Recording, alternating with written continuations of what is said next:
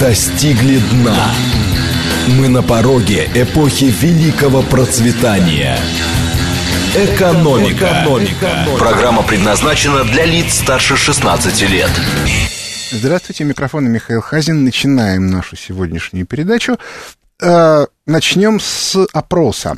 Я прошу внимательно следить за э, формулировками, потому что э, нетривиальный вопрос. Итак, вопрос следующий. Значит, у нас есть три варианта. А первый 8 495 134 21 35. Я прошу звонить тех, кто считал а, до выборов, что Россия будет двигаться дальше по либеральному курсу и продолжает так считать и сегодня после э, дела Магомедов. Второй вариант. 8 495 134 21 36. Я считал, что Россия будет двигаться по либеральному пути, но после дела Магомедовых изменил свое мнение и считаю, что все-таки будет левый поворот. И, наконец, третий вариант. 8 495 134 21 37. Я считал, что Россия идет перед неизб... стоит перед неизбежным левым поворотом, и дело Магомедовых меня только укрепило в этом мнении. Значит, еще раз повторяю, первый вариант. Был либерал, остался либералом не в смысле, что мне это нравится, а в смысле, что я считаю, что мы все равно туда будем двигаться. Вариант второй. Считал, что э, либеральный будет путь, и изменил свое мнение после дела Магомедовых. И третий вариант. Я считал, что будет левый поворот, и продолжаю так считать. Вот, значит, три варианта. 8 495 134 27 35 либерал-либерал. 8 495 134 27 36 был либерал, стал левый. 8 495 134 27 37 считал, что будет левый поворот, и продолжаю так считать. А очень интересно, да, я вот уже смотрю на результаты, а, и народ у нас в общем, пессимистически смотрит на жизнь, оптимистов, людей, которые бы сменили гнев на милость, то есть пессимизм на оптимизм, я таких пока всего-то жалких 10%. Но мы пока не будем, да, я тут какое-то время продолжу, значит, еще. И, может быть, минуты через 2-3 напомню э, формулировки вопросов. Значит, э, главным событием выходных было, безусловно, дело Магомедовых. При этом существует целая куча разных мнений. А, ну, мы сейчас не будем говорить о э, записных либерастах, которые, так сказать, обслуживают гранты, ну, потому что их мнение априори известны, и поэтому оно интереса не представляет. Ну а даже те люди, которые, в общем, смотрят более-менее непредвзято на картинку, они не понимают, что происходит. То есть, да, конечно, можно сказать, что это борьба с коррупцией, но почему начали с Магомедовых? А почему не с... И дальше там длинный список. Непонятно. А, может быть, это борьба за пост председателя правительства, потому что все мы понимаем, что братья Магомедовы, это, соответственно, э, Дворкович, его жена, ну, а за Дворковичем маячит Медведев. Но кто такой Дворкович с политической точки зрения? Это, в общем, пустое место. Он представитель некоторой крупной бизнес-группировки, возникшей в 90-е годы. И в этом смысле, ну, как бы он исполнитель. Если у вас претензии к этой группировке, увольте Дворковича, поставьте на его место кого-то другого. А Магомедовы-то в чем виноваты? Это же не политики, это же бизнесмены, то есть они исполнители. Зачем обижать людей, которые делом показали, что они могут качественно выполнять поставленную перед ними задачу? Ну, казалось бы, в чем проблема? Если как бы надо, то, то, то просто скажите им, что теперь надо слушаться не Васю, а Петю. Да? Ну, грубо говоря, если у вас есть хороший командир полка, и выяснилось, что, соответственно, он служил в армии, в которой командир армии оказался человеком неправильным, то зачем обижать командира полка? Надо его просто перевести в другую армию и сказать, что все изменилось. Почему? Что такое произошло? Вот я сейчас отвечу на этот вопрос, но сначала я еще раз сформулирую наш опрос. Итак, скажите, пожалуйста, изменило ли дело Магомедовых ваше представление о перспективах развития России? Первый вариант. 8 495 134 21 35. Не изменило. Я как считал, что мы будем развиваться по либеральному пути, так и считаю, что по либеральному. Вариант 2. 8 495 134 21 36. Изменило. Я считал, что мы будем развиваться по либеральному пути, а теперь считаю, что произойдет левый поворот. И, наконец, вариант третий. 8 495 134 27 37. Нет, не изменил я. Я как считал, что будет левый поворот, так и продолжаю считать. Значит, а люди больше не звонят. Видимо, сильно не прибавилось количество тех, кто, соответственно... Нет, еще кто-то позвонил. А звонков, кстати, много. Вот вы будете смеяться, но звонков примерно раза в полтора больше, чем обычно. То есть, в общем, тема... Э, а тема богатая. Значит, э, Ладно, я останавливаю голосование и говорю результат. Значит, у нас результат такой. 57% считают, что дело Магомедовых э, всю либеральную линию не изменит. Значит, 31% э, считают, считали и до дела Магомедовых, что нас ждет э, левый поворот. И, наконец, только 13% решили, что дело Магомедовых э, является критерием того, что ситуация изменится радикально. То есть, иными словами, вместо либерального направления будет левый поворот. Отметим, что теоретически имеется еще четвертый вариант, что люди думали, что будет левый в, поворот, но после дела Магомедовых решили, что нет, мы вернемся к либеральному. Но тут, я думаю, что таких все-таки было мало, и они менее существенны. Значит, прежде чем отвечать на вопрос по Магомедовым, я не могу не прочитать одну замечательную, а, одно замечательное сообщение, которое к нам тут пришло. И заслуженно не приняли в аспирантуру МГУ Хазина за научную некомпетентность в студенческую пору, а не за пятый пункт в биографии, в свидетельстве о рождении. Совок.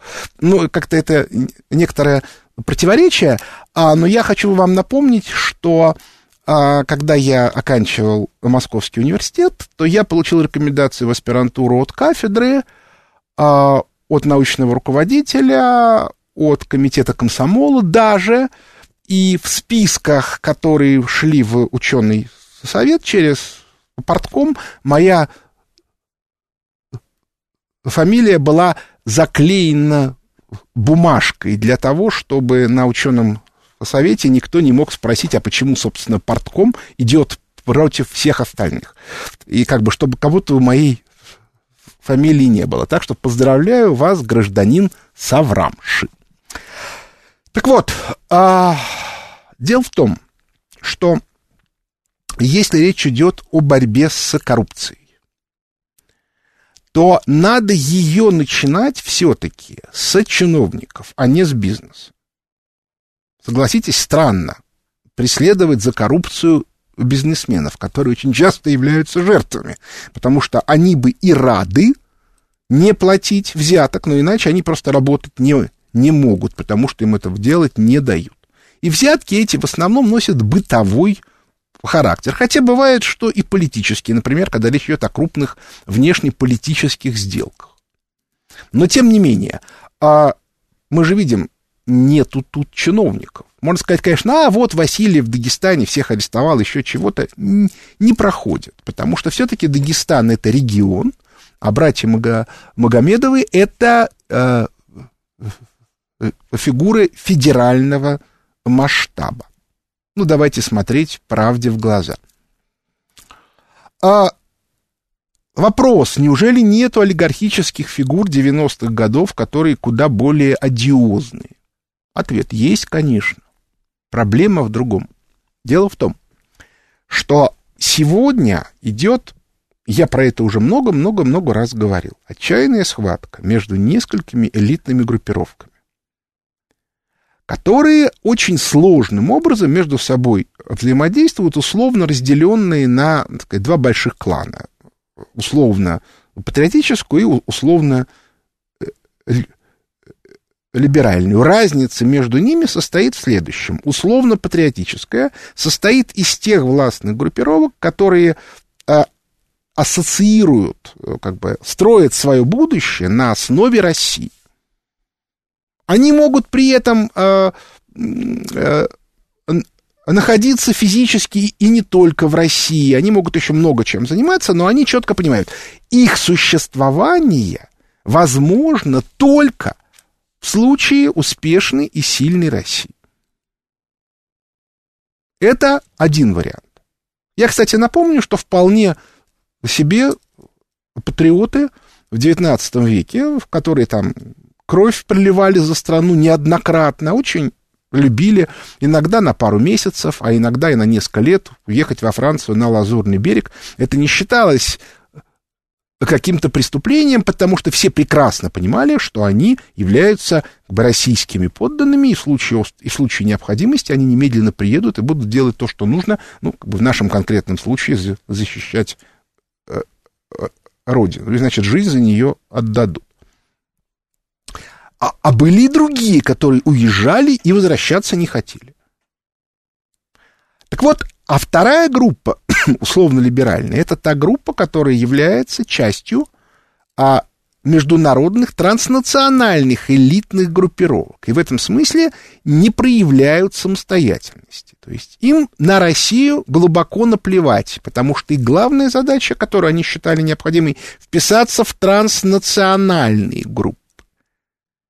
Это именно те люди, для которых солнце всходит в Вашингтоне, в Лондоне, в Нью-Йорке, неважно где.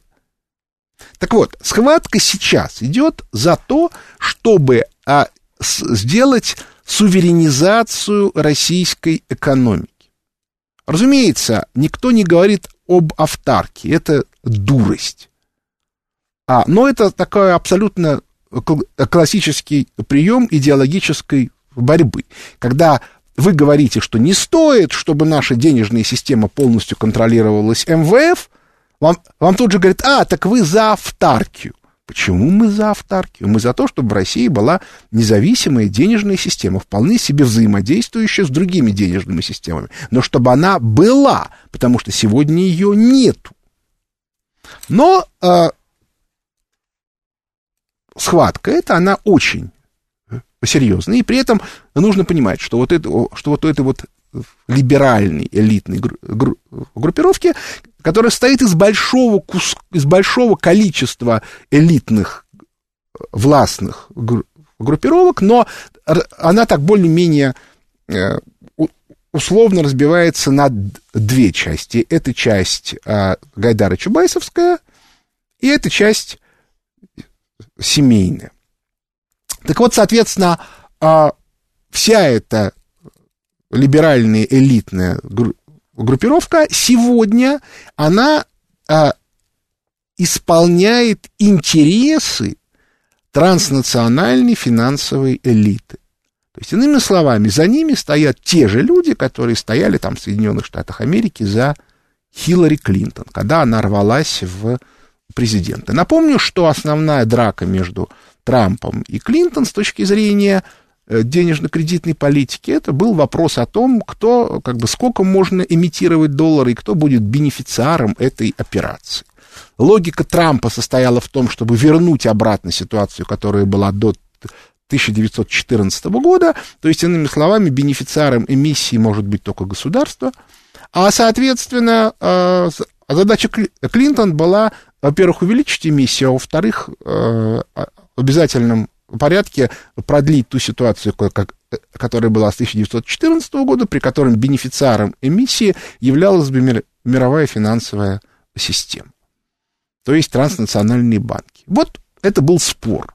В нашей стране, разумеется, на таком уровне спор не идет, у нас все проще. У нас ситуация такая, значит, у нас мы должны сделать рубль а, им, а, инвестиционной валютой, чтобы можно было развиваться за счет внутренних ресурсов. Потому что сегодня а, рубль как инвестиционная а, валюта запрещена политикой Центрального банка. Инвестиции можно делать только в долларах, а долларовые инвестиции ограничены разного рода санкциями. Все. Собственно, цель была ровно такая, чтобы нами можно было управлять через э, санкции. Ну, для примера, в 90-е годы правительство Гайдара Чубайса активно уменьшало денежную массу. Активно.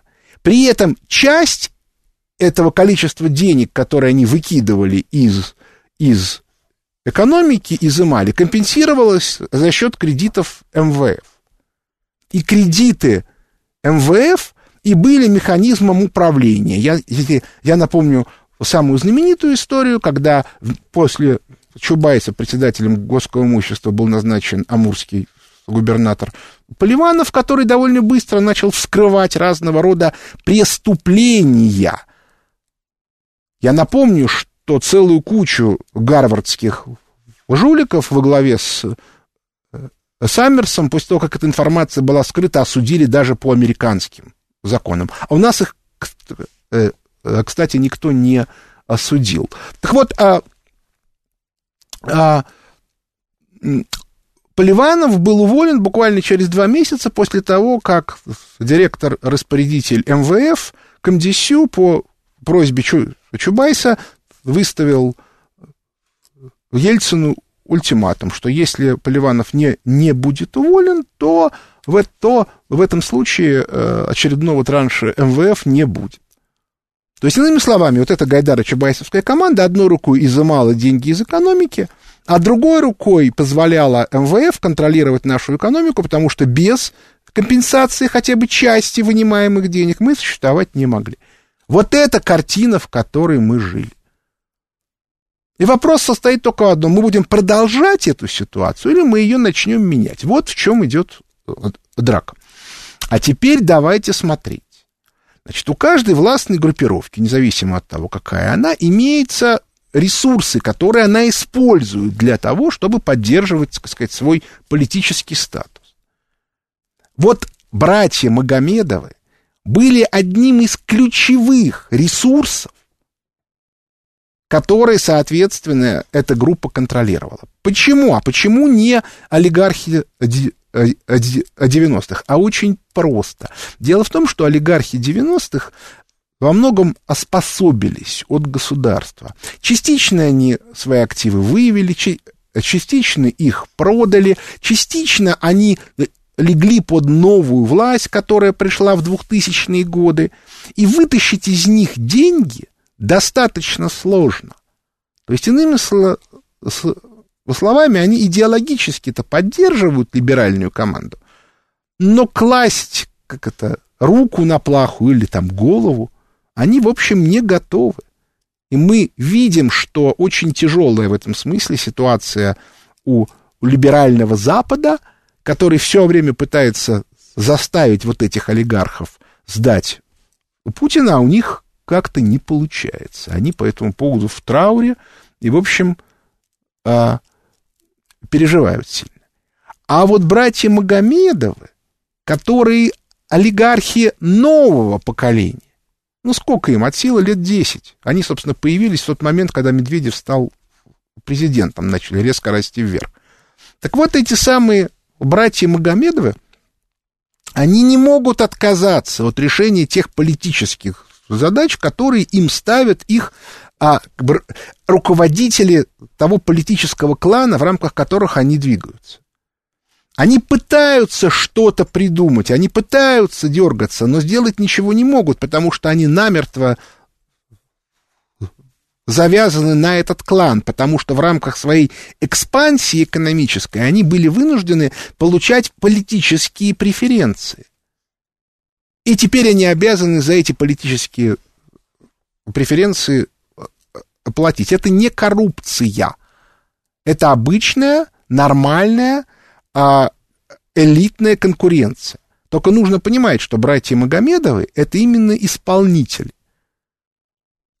И вот теперь мы видим замечательную картинку, применяя вот ту вот аналогию. Проблема не в том, что есть хороший полковник, который служит в дивизии э, как бы и в армии неправильных э, начальников. А проблема в том, что этот полковник вырос из лейтенанта, а его, ну, грубо говоря, командира взвода, а его командиром роты когда-то давно изначально был тот, кто сегодня является командиром армии. То есть он постоянно рос в рамках вот этой вот группы. Если бы он был со стороны, а просто вот толковый полковник, его бы никто не тронул. Но они входят в эту системную группу. И поэтому речь здесь идет не об атаке там на Дворковича, который, в большом счету, вообще никому не интересен. И даже не на Медведева. Речь идет о том, что очень мощный политический клан в нашей стране лишили очень важного ресурса. При этом а, на самом деле проблема еще не только в том для этого клана, что а, его лишили конкретного ресурса, но и в том, что очень многие люди, которые привыкли, что это клан серьезный и может их защищать, когда им скажут, ну теперь дайте ресурс, они скажут, а вы уверены, что вы нас сможете защитить завтра? И что мы не станем такими же жертвами, как братья Магомед. То есть, иными словами, эта история — это сильнейший удар именно по политическому клану. И очень многие люди, у которых есть хотя бы минимальная возможность отвернуть в сторону, будут искать пути, как это сделать. Еще раз повторяю, кланов много, и есть довольно большое количество людей, которые, например, не подчиняются напрямую Волошину, то есть координатору семейного клана, но с ним вполне себе сотрудничают и готовы его поддерживать и давать ему какие-то ресурсы на каких-то условиях и так далее. А в нынешней ситуации, ну, вы понимаете, да, что за Магомедовым, если смотреть о том, кто политический их куратор, то Волошин. И, соответственно, и сейчас они будут говорить, типа, ну, че, ну ты чё? А чё? А где гарантии? А вот у тебя тут. А может быть, нам кому-то к другому пойти? К Чемизову, к Сечину, еще к кому-нибудь. Это достаточно условные люди, потому что а, для того, чтобы понять, кто реально руководит политическим кланом, очень часто нужно очень подробно изучать, кто есть кто. Но а, те люди, для которых бизнес интереснее, чем политика, они точно будут все пытаться найти нового куратора, если у них есть хотя бы минимальный для этого шанс. Это трудно, потому что в рамках политических группировок выйти из, из одной и перейти в другую практически невозможно. Ну, собственно, я про это очень много писал в «Лестнице в небо». Но если ты сам являешься руководителем некоторого клана с некоторым уникальным ресурсом, то у тебя имеется возможность этим ресурсом маневрировать. Вот это вот и есть та ситуация, которая сложилась после э, дела группы «Сумма». При этом обращаю ваше внимание, что может оказаться, что к деятельности группы, группы «Сумма» вообще никаких претензий нет. Что они занимались делом, еще чего-то, еще чего-то. А что будет? А очень просто, поскольку эта группа создавалась в рамках политического клана, у нее есть реальные бенефициары. Вот произойдет смена э, вот этих бенефициаров, а группа, может быть, и продолжит свою деятельность. А к ней-то какие претензии? А я совершенно не уверен, что Магомедовы с точки зрения бизнеса не являются очень толковыми, грамотными управленцами. Только их не за это бьют. Вот при оценке современной ситуации, при оценке последствий выборов и послания президента, именно вот из этого нужно исходить. Из того, что в стране определяет ситуацию борьба политических властных группировок. Ну, сейчас перерыв на новости. Экономика. Экономика. Возвращаемся в студию микрофона Михаил Хазин, отве- начиная отвечать на вопросы слушателей. Здравствуйте, слушаю вас. Здравствуйте. Михаил, скажите, пожалуйста, вы в 90-х годах там это были наверху, около правительства. Почему Парижский клуб это самый заставил нас списать 90% кредит, который давал СССР другим странам? Страна же на этом здорово погорела. А, а нас заставили выплатить все наши долги советские. Хотя мы хотели в 91 году отказаться, как от, от царских долгов в 17-м. А, ну, потому что, вообще говоря, это э, списание наших э, долгов, оно обычно шло по коррупционным схемам. Грубо говоря, мы с вами, мы вам спишем 200 миллионов, а вы нам за это 50 миллионов вернете вот на этот вот счетик. Вот и все. То есть это в чистом виде коррупционная схема. Никуда не денешься. Здравствуйте, слушаю вас. Михаил Леонидович, доброе утро. Соколов доброе утро, Алексей. да. Вопрос вот какой. Можно ли случившееся с братьями, с братьями Магомедовыми а, рассматривать как а, победу, ну, так сказать, вре, не временно, а, так сказать, тактическую победу а, буржуазии государственно ориентированной над буржуазией компрадорской? И можно ли будет эту победу, если она вот такая состоялась, рассматривать даже если вдруг не получится там, так сказать, крови и посадок, а будет просто отстранение, ну, как, например, вот Сердюкова с Васильева отодвинули от власти. Ну, просто отодвинули, отодвинули, а пришли другие люди. Мне вот это интересно, спасибо большое. А, я пока не знаю. Дело в том, что, собственно, а, история с группой Сумма, она, вообще говоря, к политической борьбе имеет отношение э, косвенное. То есть это еще не политическое решение. Это удар по э, одной из э, таких вот базовых ножек, на которой стоит либеральная политическая группировка. Но, во-первых, у нее много ножек, и, и, может быть, это одна из крупнейших, но это уже отдельная тема. А во-вторых, это все-таки еще пока не политическое решение. Да? Вот если мы увидим, что у нас на ключевые позиции в экономическом блоке правительства и в руководстве Центробанка будут назначены представители других элитных групп, вот тогда да, вот тогда это будет политический результат. Потому что если это будет использовано только для того, чтобы сказать тем же там Шувалом и Дворковичем, что, что, что, ребята, надо больше прислушиваться, то в этом случае это, конечно, не победа, а поражение. Здравствуйте, слушаю вас. Здравствуйте. Здравствуйте. Два вопроса. Да. По вашей книге. Э, присутствует ли у вас вообще в теории власти общество как субъект или как не организуют, как люди не организованы, они там не присутствуют. Нет, не присутствуют. Вообще... Не присутствуют. Нет. Власть это инструмент, это, это как бы взаимодействие независимых малых организованных групп, да. властных группировок. И второй, будете ли вы, вот в этой книге вот вопрос легитимации не рассмотрен. Ну, я, по крайней мере, не нашел. Вопрос чего? То есть там легитимация. А, ну... И будете ли вы об этом писать? Ну, теоретически, да. Я, я думаю, что это тема, которая еще найдет свое воплощение в своих текстах у себя на сайте. Я об этом пишу регулярно для нашей страны. Ну, не только для нашей, для Китая, там, для США.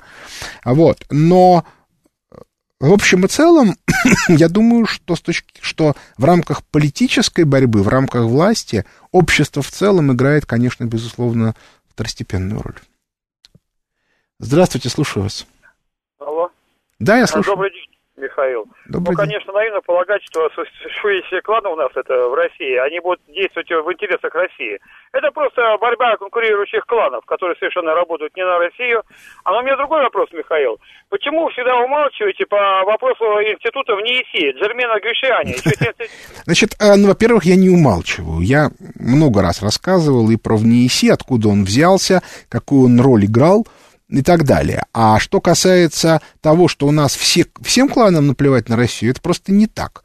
У нас есть властные группировки, которые отлично понимают, что без России они будут ликвидированы. Собственно говоря, все то, что происходит сегодня на Западе, это попытка объяснить Путину и руководителю ряда властных группировок, что если они будут рыпаться э, и, и не слушаться Запад, то они будут ликвидированы. Поскольку они, в общем, слушаться не могут, то по этой причине для них существование относительно независимой России это вопрос абсолютно принципиальный, это вопрос жизни или смерти. То есть в этом смысле Запад действует не в своих интересах, потому что фактически он заставляет Путина и его окружение ликвидировать свою же собственную пятую колонну в России.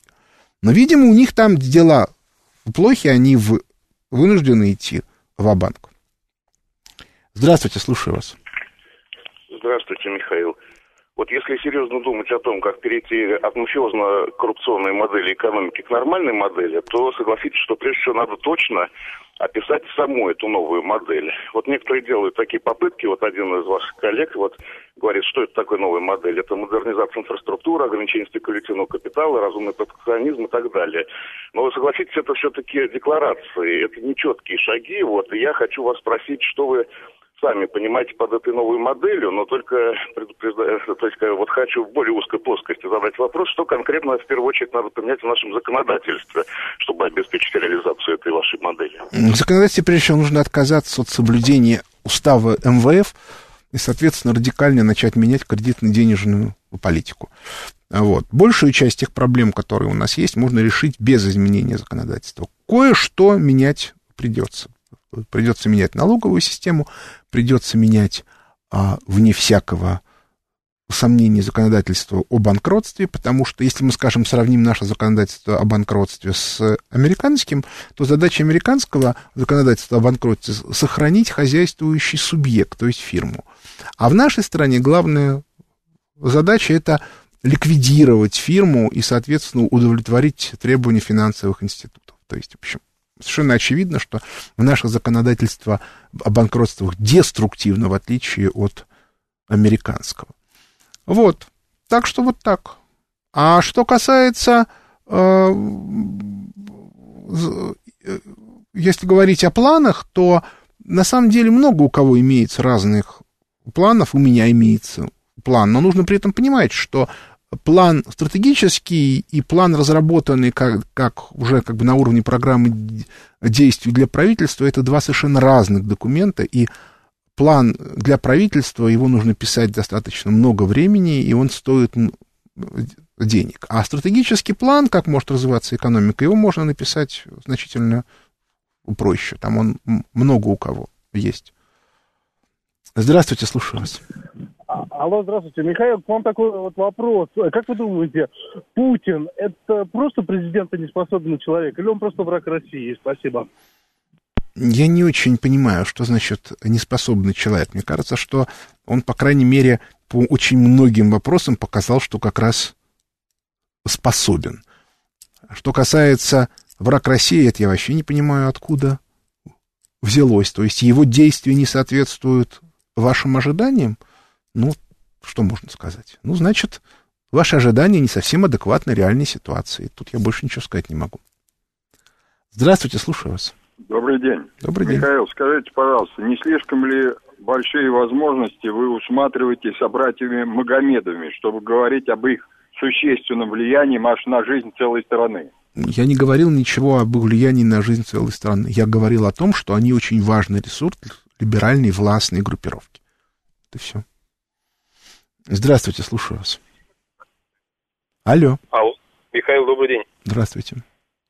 Скажите, пожалуйста, вот как вы считаете, в чем, э, в чем секрет одиозности и вот такой вот э, организованности западной элиты, и с какого времени вы бы отсчитали начало, когда она организовалась? Вот то, что она... Ну, вообще, вы уж меня простите, конечно, но если вы читали «Лестницу в небо», то там четко объясняется, что элитные группировки, они существуют непрерывно с того момента, как появилось государство.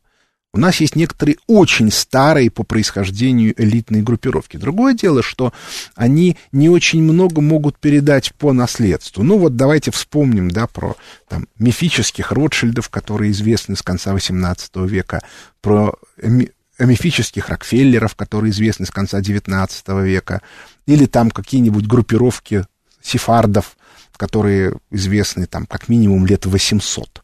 Ну и так далее. То есть, вообще говоря, существует целая куча разных группировок, многие из которых известны очень давно. Ну, для примера можно взять такую властную гру- группировку, как, соответственно, Ватикан. Вот Ватикан в этом смысле очень э, специфическая структура, потому что в ней нет народа. Это чистая властная группировка, которая управляет на мировом уровне, в которой происходит регулярная смена формального руководителя, ну и неформального тоже, у которого имеются базовые идеологические постулаты. Ну вот, ну вот, вот представьте себе, что таких Ватиканов в мире несколько десятков. Только Ватикан институциализирован, а, а есть группы, которые не институциализированы. Да, разумеется, при этом Ватикан более устойчив, ровно потому, что он институциализирован. Но есть и такие, которые устойчивы и без этого.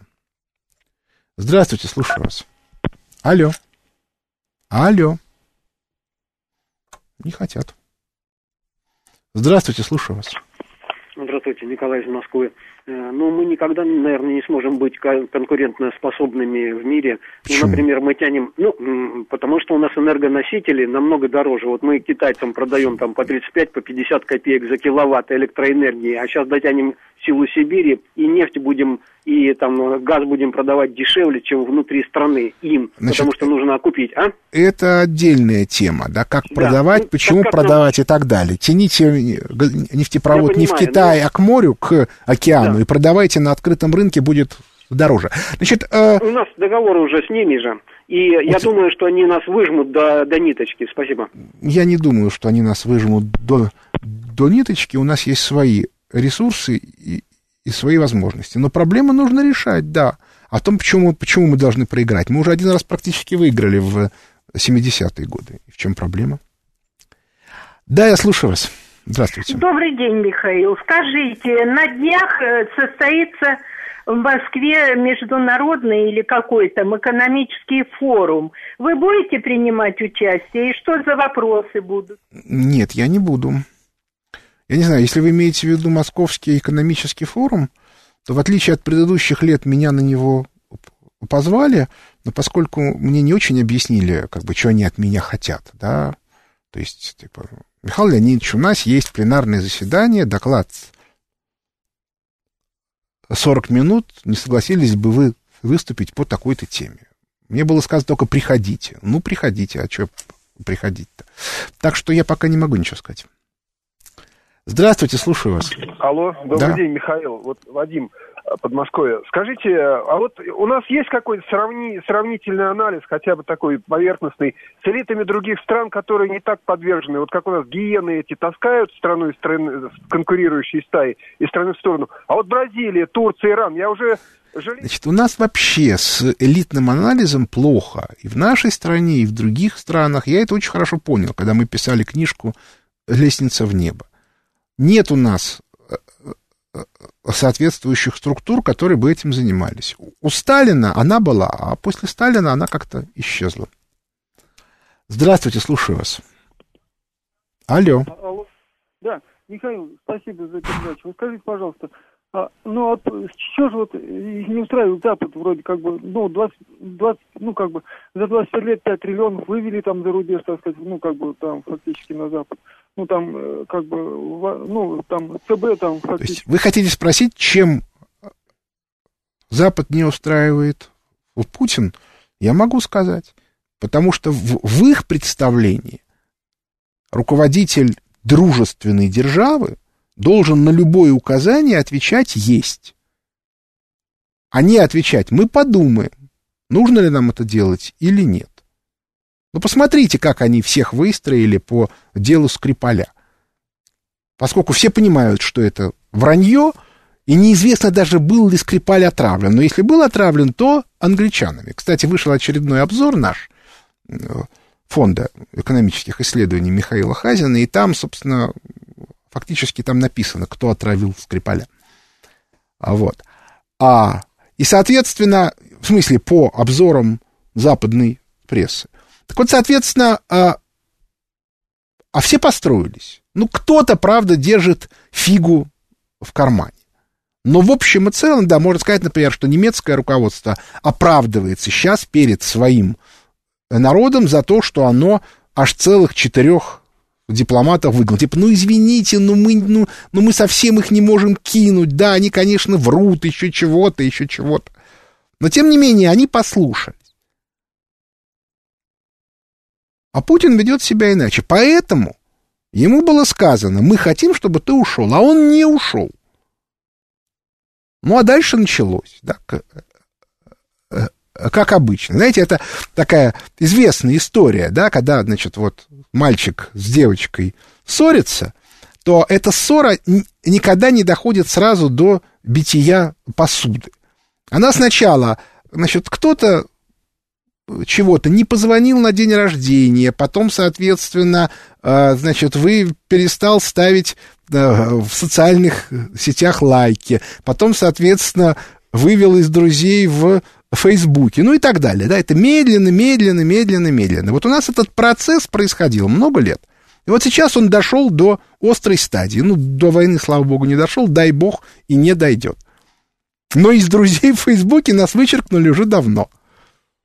Вот. Ну и дальше все, да, вот. Не хотите. При этом никаких объективных оснований нету. То есть вот весь этот процесс, он идет, ну, типа, а вы отравили Скрипаля, поэтому мы выгоняем 20 дипломатов. Наш ответ, поскольку мы Скрипаля не трогали, а это все ваша гнусная провокация, то мы не просто выгоним 20 ваших депутатов, а приведем в соответствие численность посольств. Поскольку у вас было больше, то мы выгоняем не 20, а 35. Ах, так вы выгоняете 35? Мало того, что вы отравили Скрипаля, вы еще, значит, выгнали наших дипломатов? Ни за что. Мы ваших выгнали, потому что вы людей травите, а вы наших. За что? Ну и начинается. Да? То есть это все, это такой детский сад с точки зрения такой вот здравомыслящей. Но при этом это же происходит из-за чего? Из-за того, что им нужно предъявить виновных за тот э, экономический обвал, который сейчас произойдет. Поймите, у них ближайшие 3-5 лет резко упадет жизненный уровень населения. Не могут же политические деятели страны сказать, народ, это мы виноваты. Ну, посмотрите, да, вот посмотрите на историю с пожаром в Кемерово. Кто-нибудь вышел к народу и сказал, это я виноват. Вот Тулеев сказал и подал в отставку сразу же. А если они не хотят подавать в отставку, а кроме того, как можно уйти в отставку с позиции, как, как может уйти в отставку партия или там элитная группа? Она не может уйти в отставку, она должна э, э, найти виновного. Кстати, вот о квалификации, да? Вот что такое квалификация чиновника? Вспомните, как это было замечательно. Что сказал Тулеев при встрече с Путиным. Владимир Владимирович, мне очень неприятно, я очень, извините меня, пожалуйста, что мы вас так подвели, мы вас так подставили. То есть мы виноваты. А теперь посмотрите, что сказал Пучков, гениальный преемник Шойгу. Ему Путин говорит, как так получилось, что вы не проверяли пожарной безопасности комплекс ни разу. Что, соответственно, ответил ему Пучков, Владимир Владимирович, вы же указ написали. То что получается? Ему Путин говорит, как получилось, что вы совершили безобразие, а ему Пучков говорит, а это ты, Владимир Владимирович, ви, ви, виноват, что ты, идиот, подписал указ неправильный. Опа! Вот она, картиночка, да? Разница, да, между умным и идиотом, прости господи. Ну, такая вот жизнь. Здравствуйте, слушаю вас. Добрый день. Добрый день. Смотрите, такой риторический вопрос. Я понял, что, что существуют вот эти элитные группировки, которые между собой грызут, скажем так, за деньги, за власть. Это форма ну, их а существования. Во... Понимаете, вот, что вам делать сиром? Что вам делать сиром и убогим? Грабят, белые приходят. У вас есть два варианта. Вариант первый — попытаться влезть во властную группировку. Именно для этого мы написали книжку лестница в небо. Как это сделать? Собственно, это книжка про то, как делать карьеру. Я про это много раз рассказывал. Либо же вы должны сидеть, получать зарплату и надеяться на лучшее. И по мере сил помогать тем властным группировкам, про которые вы подозреваете, что они к вам относятся лучше, чем другие. Но, ну, например, правильно голосовать. Вот наш народ на президентских выборах четко сказал, либеральные властные группировки нас не устраивают. И в результате все кандидаты от либералов получили аж целых 2,5%. Здравствуйте, слушаю вас. Э, доброе утро, Михаил. Очень ценю вашу преданность разным родом проформ, разного рода проформам. Значит, смотрите, 70-е годы я был внутри этой экономики, мы ее тогда именно и проиграли, потому что номенклатура окончательно заварила все выходы. И во ВНИИ, в этих тысячных НИИ на заводах люди играли в карты и пили портвейн, поняв, что мы никогда ничего не сможем создать, и рассматривали западные каталоги. В чем же этот был выигрыш? Если вы сейчас скажете, что наука, которой вы преданы, от, отменяет принцип проверки практикой, я посмеюсь, я думаю, что вы так не скажете. Поэтому этот так называемый социализм не просто опорочил себя, его не было. Ну, Бога ради. Ну, вот давайте, вот давайте мы не будем говорить либеральными штампами, да? Если говорить о, там, пить ви, вино и играть в карты, существует целая куча замечательных исторических анекдотов про американские корпорации. Например, про я то... в них был. Значит, я рассказываю, да, дайте уж мне тогда сказать, как, как соответственно, э, заходит а комиссия, дайте мне сказать. Нет, если вы будете меня перебивать, то мы сделаем вот так. Значит, э, замечательная история про то, как входит э, некоторая группа проверяющих в некий кабинет и видит там пять или шесть человек, которые что-то рисуют на чертежных досках, и только один, который, значит, полу лежит в кресле, пьет пиво и, значит, э, эти дротики в стенку пускает.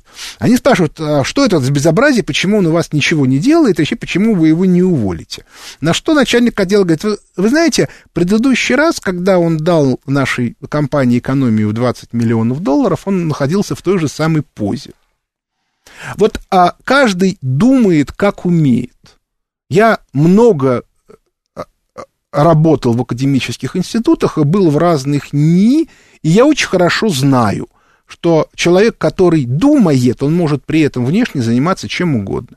И я знаю, как бы, чем отличаются люди, которые э, работают, от тех, которые не работают. Могу вас уверить, что при этом они могут пить пиво или еще что-нибудь делать. Кстати, а, принимать алкогольные э, э, напитки в НИИ в рабочее время было не принято.